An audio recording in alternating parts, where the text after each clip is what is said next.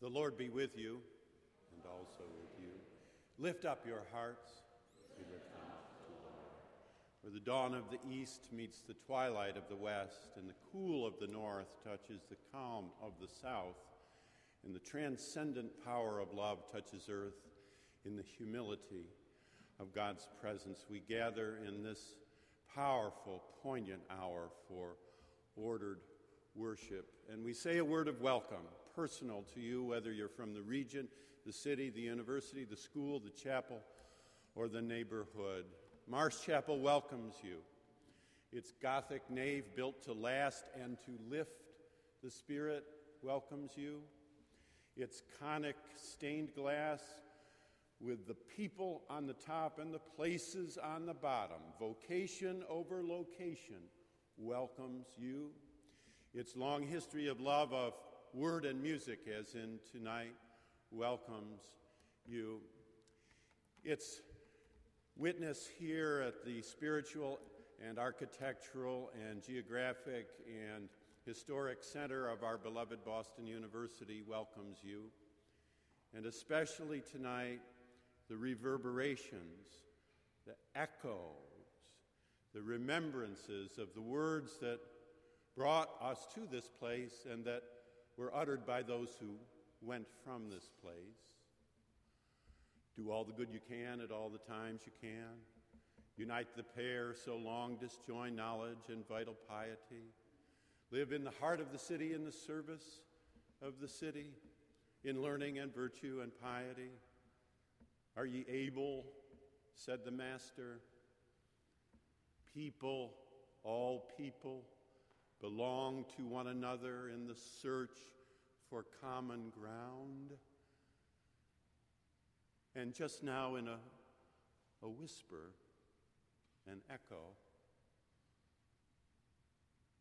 moral arc of the universe, a dream that one day content of character sit down at the table of brotherhood, free at last, free at last. Thank God Almighty, free at last. God of our weary years, God of our silent tears, Thou hast brought us thus far along the way.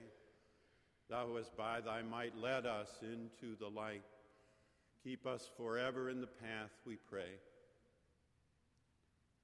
Grace us with your presence, we ask, in this numinous evening twilight hour. As we are able, may we stand in the praise of God.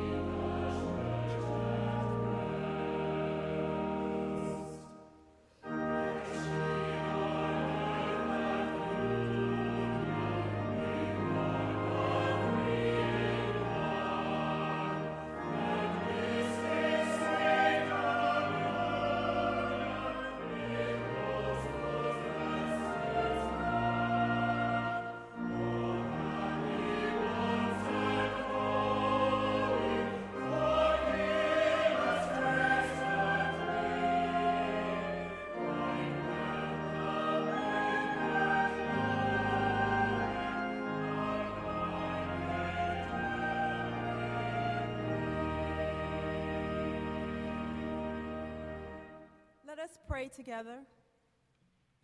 Almighty God, who created us in your image, grant us grace faithlessly to contend against evil and to make no peace with oppression, and that we may reverently use our freedom. Help us to employ it in the maintenance of justice in our communities and among the nations. To the glory of your holy name, through Jesus Christ our Lord, who lives and reigns with you and the Holy Spirit, one God, now and forever. Amen. You may be seated. Please join me in reading responsively Psalm 446. God is our refuge and strength, a very present help in trouble. Therefore, we will not fear through the earth should change, though the mountains shake in the heart of the sea, though its waters roar and foam, though the mountains tremble with its tumult. There is a river whose streams make glad the city of God, the holy habitation of the Most High. God is in the midst of the city, which shall not be moved. God will help it at the dawn of the day. The nations rage, the kingdoms totter, God's voice resounds, the earth melts. The Lord of hosts is with us. The God of Jacob is our refuge. Come, behold the works of the Lord, who has wrought desolations in the earth, who makes war cease to the end of the earth, breaks the bow, shatters the spear, and burns the shields with fire. Be still and know that I am God. I am exalted among the nations, I am exalted in the earth. The Lord of hosts is with us, the God of Jacob is our refuge.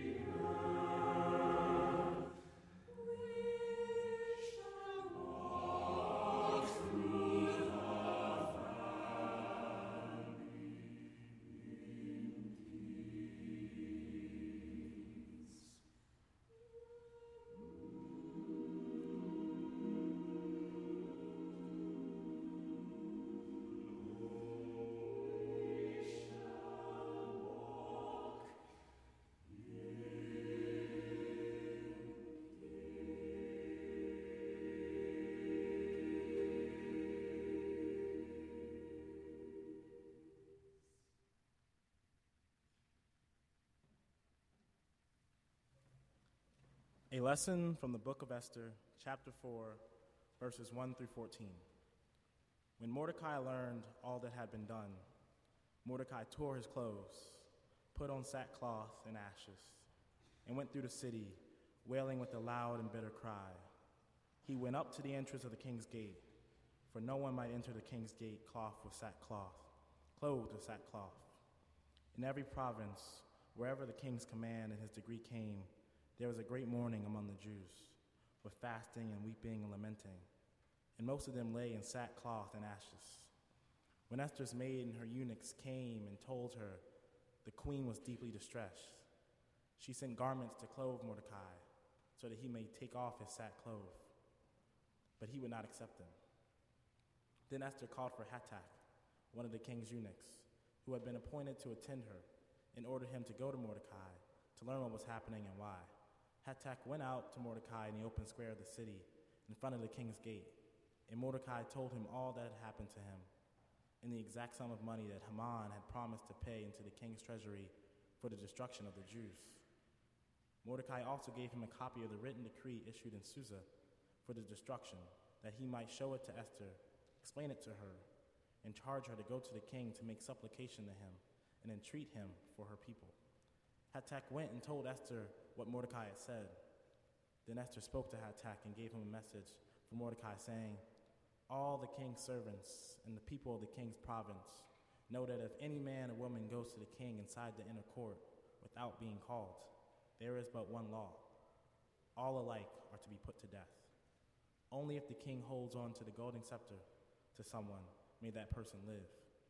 I myself have not been called to come into the king's for 30 days. When they told Mordecai what Esther had said, Mordecai told them to reply to Esther Do not think that in the king's palace you will escape any more than all the other Jews.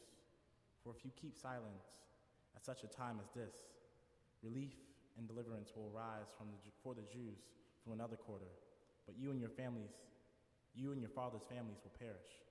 Who knows? Perhaps you have come to royal dignity for such a moment for such a time as this. The word of the Lord. Thanks be to God.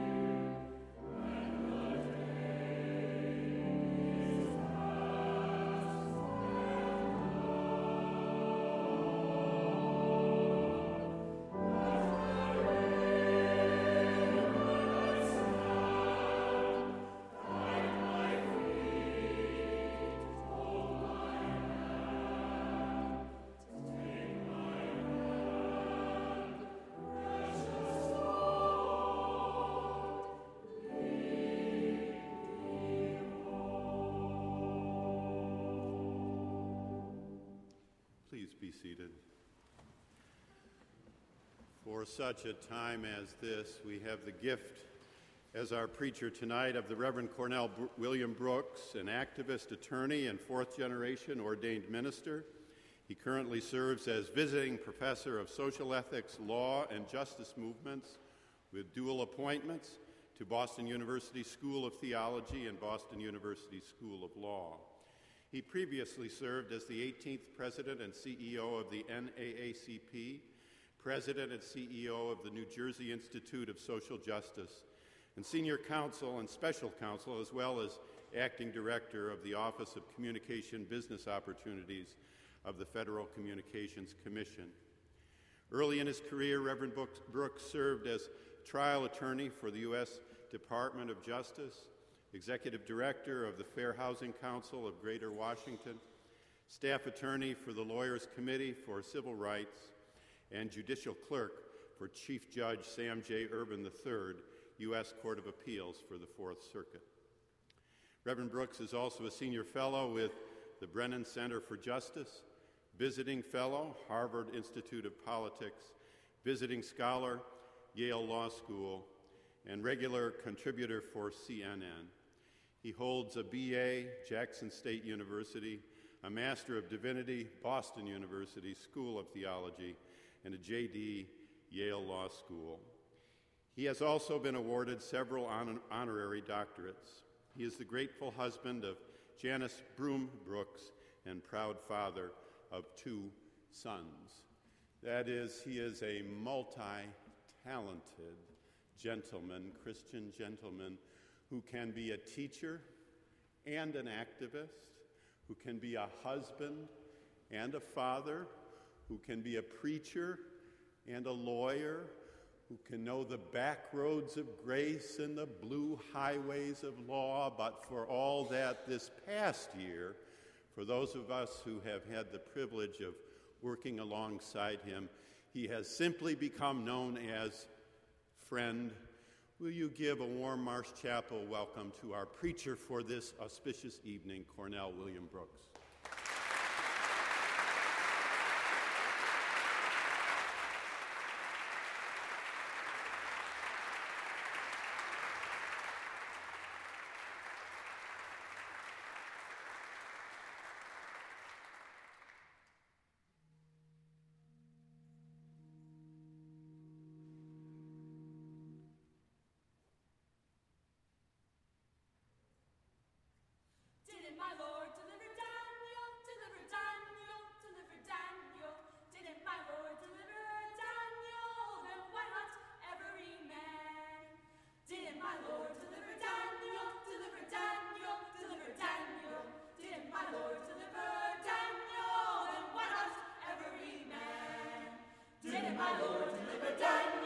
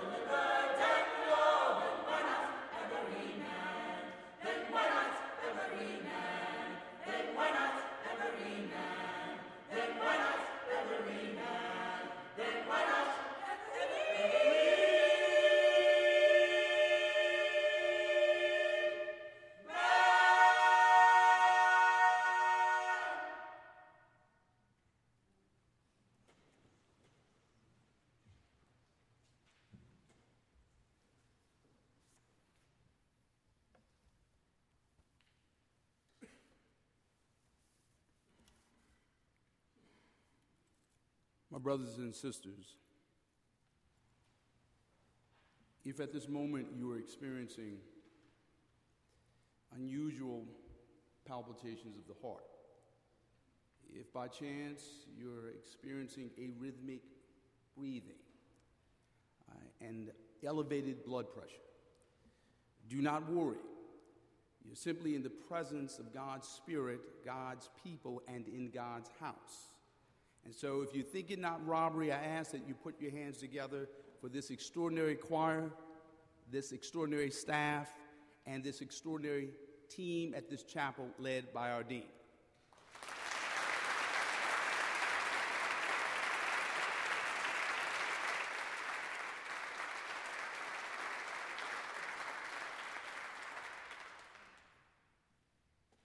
to the president of the university,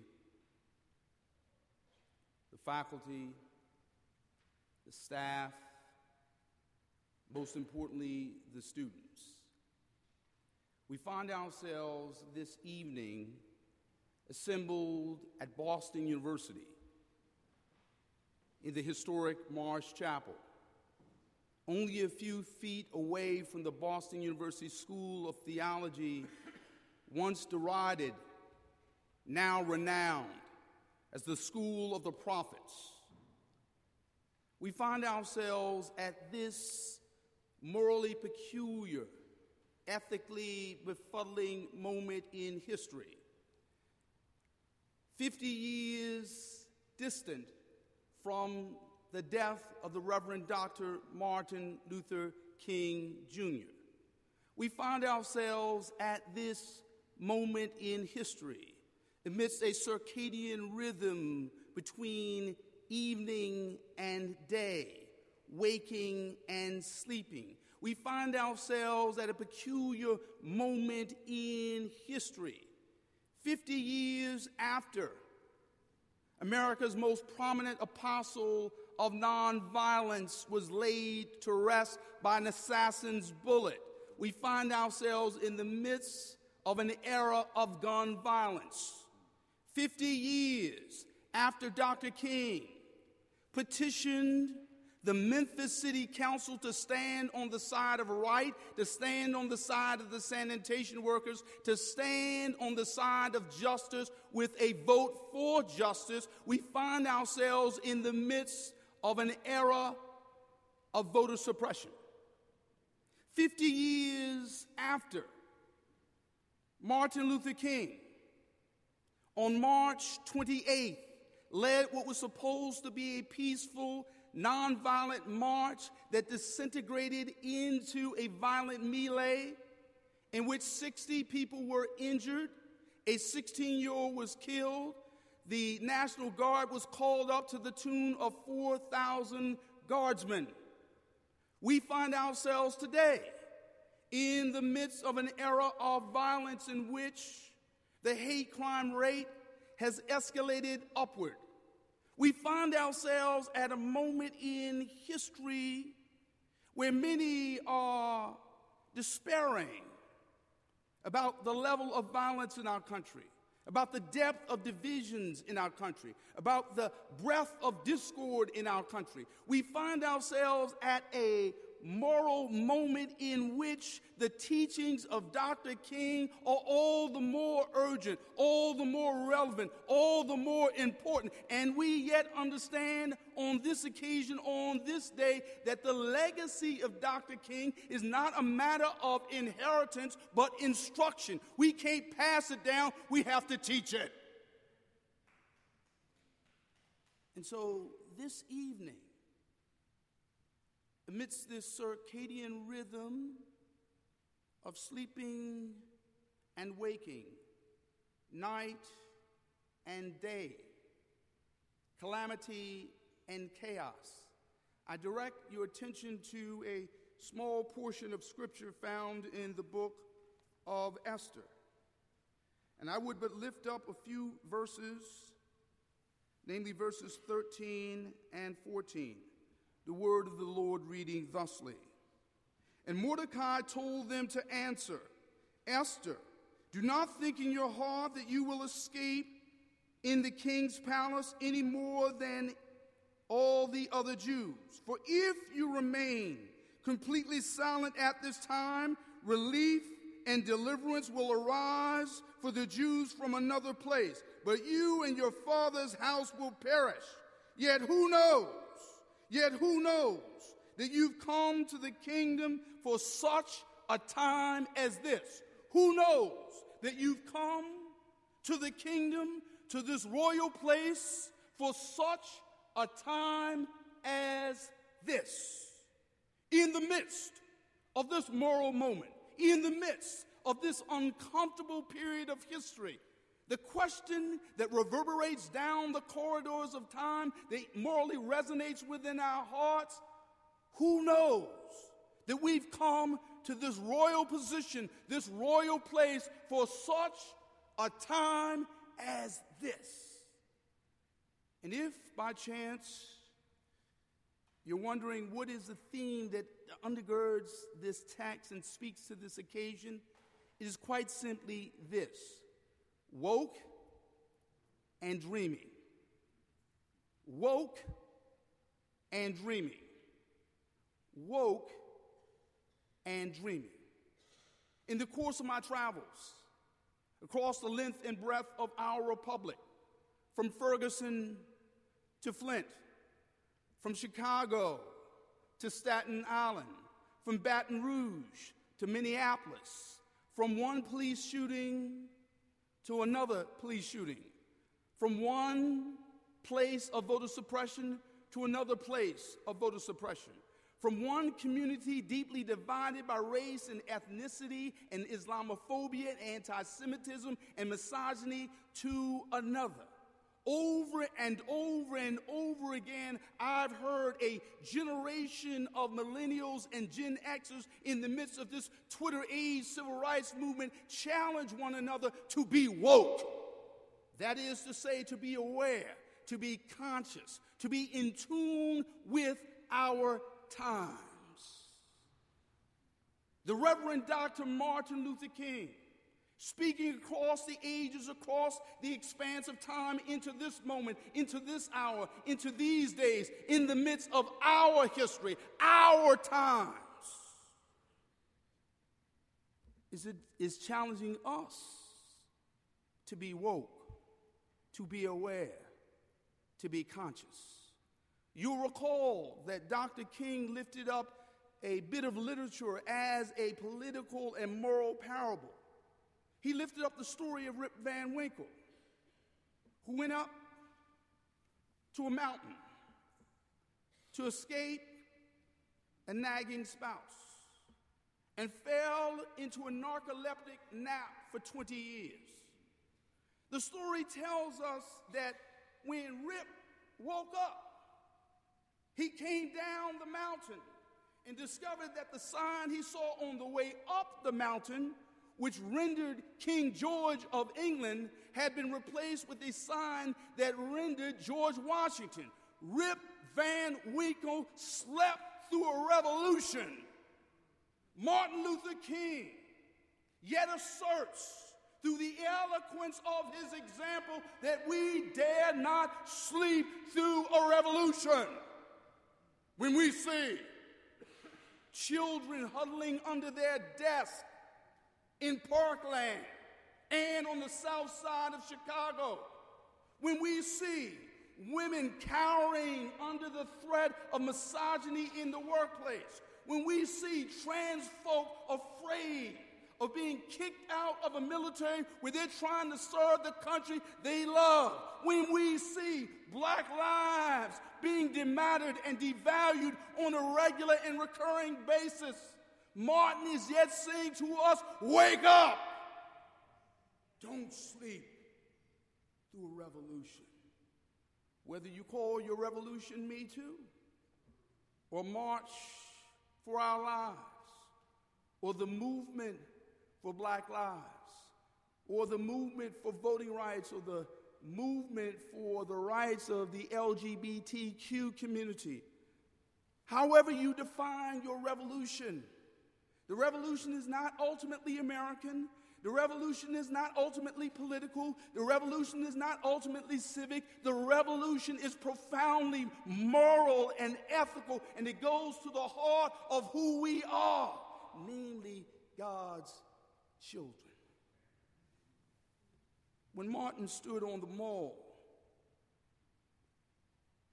and described not the legal intricacies of a proposed Voting Rights Act or the nuances of a proposed Civil Rights Act or even a Fair Housing Act, but spoke prophetically, presciently, powerfully about a dream. Martin was speaking to a narcoleptic nation about a dream. And for those of you who are post civil rights era, post the second Reconstruction, may I say to you that dreams are powerful. They are morally disruptive.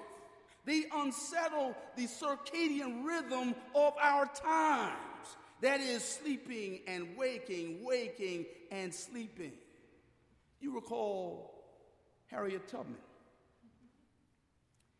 Harriet Tubman is a young girl was standing near her master when her master threw a heavy weight at a slave, an adult male or adult man.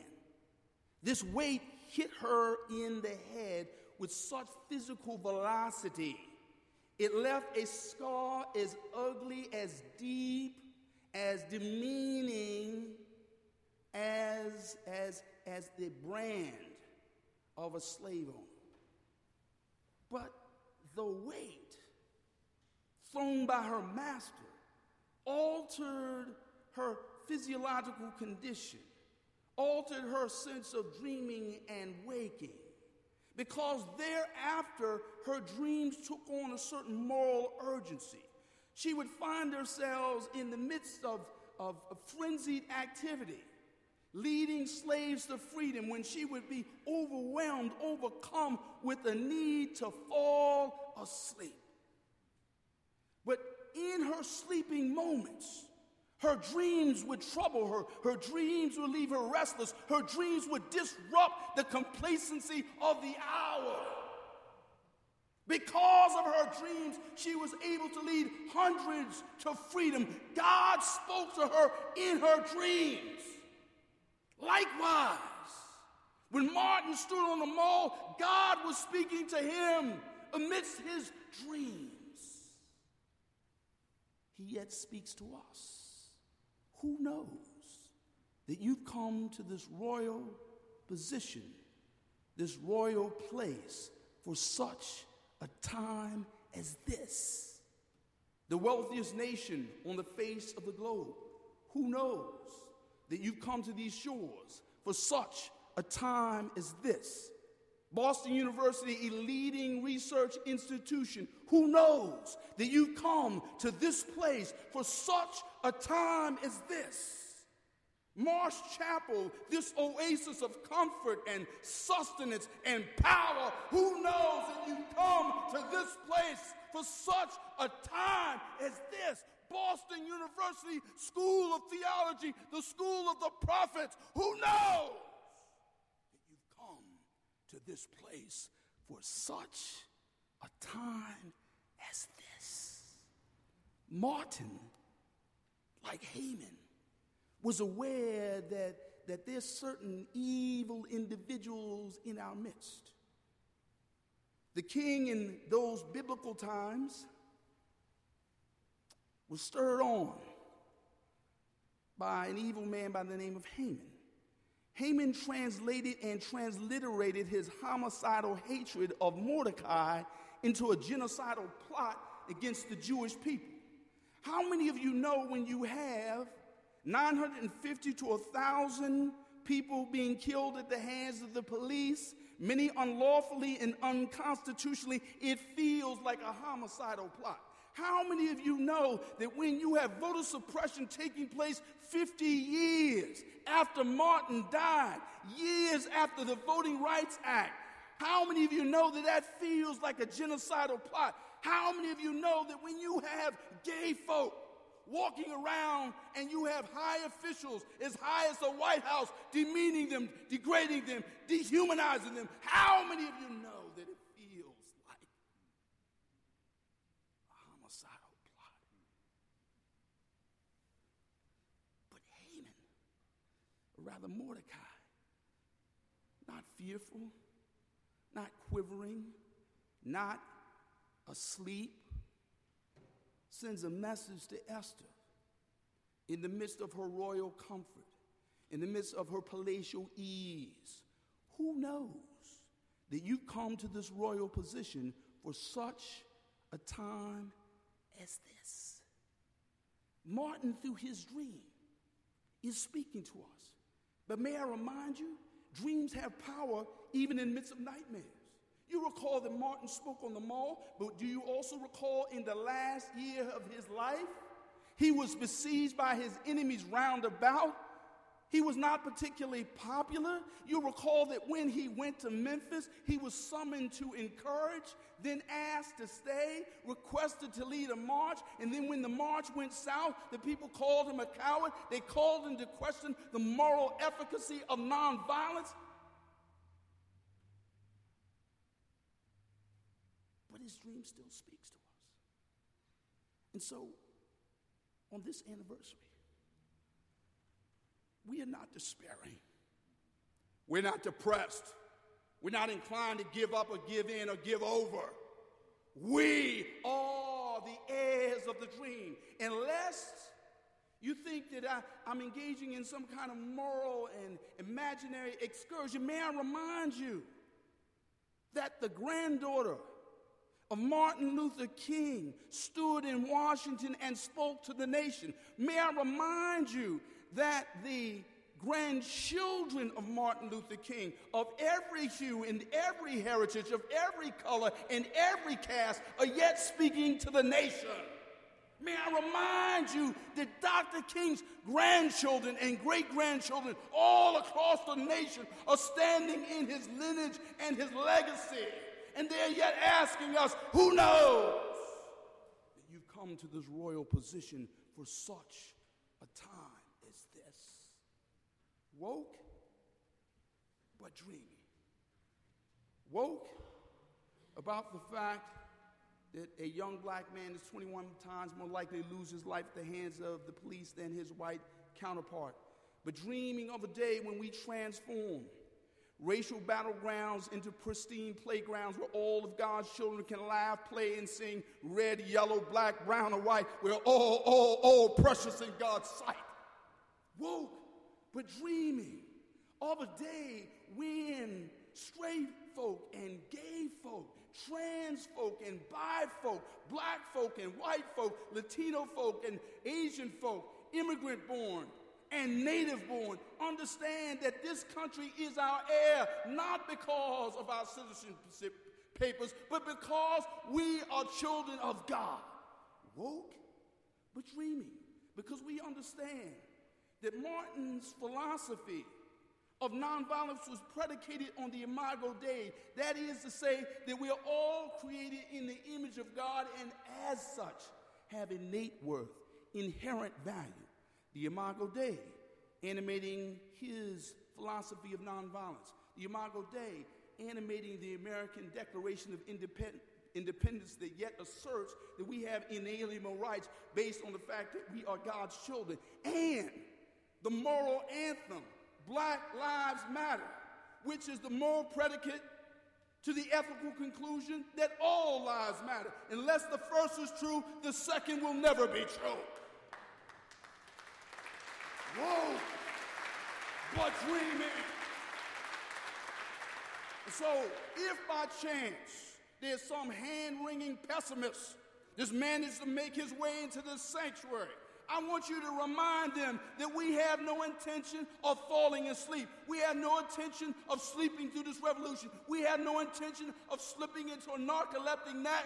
We have no intention of giving over to a coma. We awoke, but dreaming.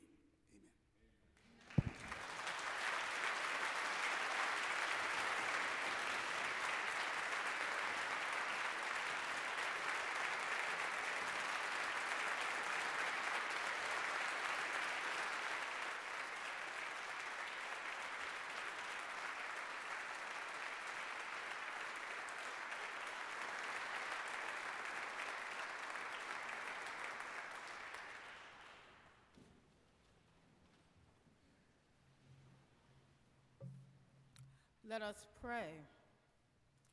God of creation, God of the oppressed, God of justice, we bow before you full of wonder, praise, adoration, along with our weariness and our tears. Today, as we pause to remember your servant, Reverend King, we also pause to remember our ancestors who also fought and died to change the world for us. In those days of trampled darkness, of Birmingham jails, of speaking of racial and economic justice, even when it fell on deaf ears, God was with you, as God is with us now to continue to carry on the journey. We ask that you wash our spirit when we forget where we came from and are tempted in our own blindness to join the bandwagon of complacency. Forgive us when we look down on one another and forget to hold out a hand to lift up another. Forgive us when, through our entitlement, we make the other invisible. We give you thanks, Lord God, for bringing Dr. King among us. We give you thanks for those who have been inspired by his words, the teachers and leaders, friends and families, even the em- enemies who have helped shape us.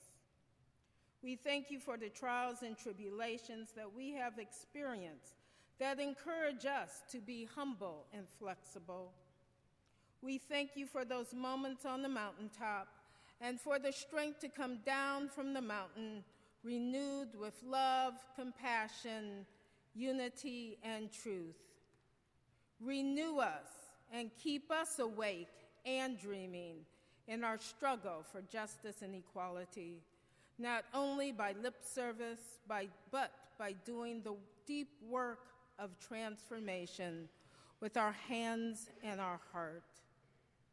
And now bless us with the breath of life as spiritual food for the journey. In the name of the Father, the Son, and the Holy Spirit, we praise and exalt your name forever. Amen.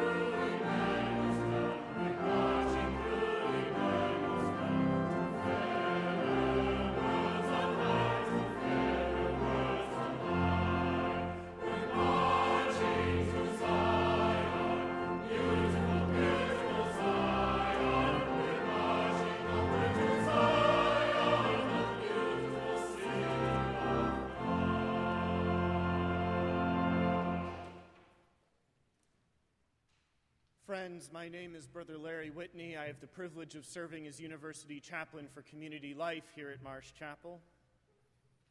Who am I to offer you a blessing on such an occasion as this? No one, but a vessel for words from Dr. King himself. From a sermon preached on Palm Sunday, 1959, at Dexter Avenue Baptist Church in Montgomery, Alabama reflecting on the life and legacy of Mahatma Gandhi, who was killed 11 years prior to that day, 20 years prior to King's own assassination, and 70 years ago now. Let us be attentive. The world doesn't like people like Gandhi. That's strange, isn't it? They don't like people like Christ. They don't like people like Abraham Lincoln. They kill them.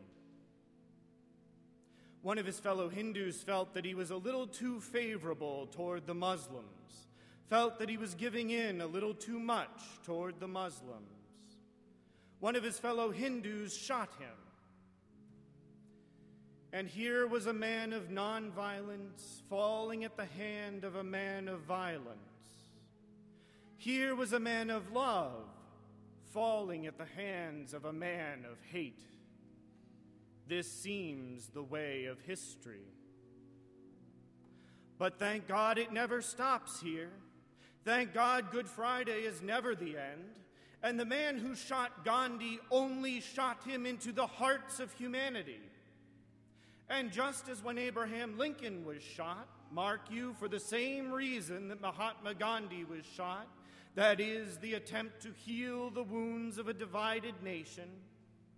When the great leader Abraham Lincoln was shot, Secretary Stanton stood by the body of this leader and said, Now he belongs to the ages. And the same can be said about Mahatma Gandhi now. He belongs to the ages, and he belongs especially to this age an age drifting once more to its doom. And he has revealed to us that we must learn to go another way. The same can be said about Martin King now. He belongs to the ages, and he belongs especially to this age, an age drifting once more to its doom and He has revealed to us that we must learn to go another way. And God grant that we shall choose the highway, even if it will mean assassination, even if it will mean crucifixion. For by going this way, we will discover that death would be only the beginning of our influence. Amen.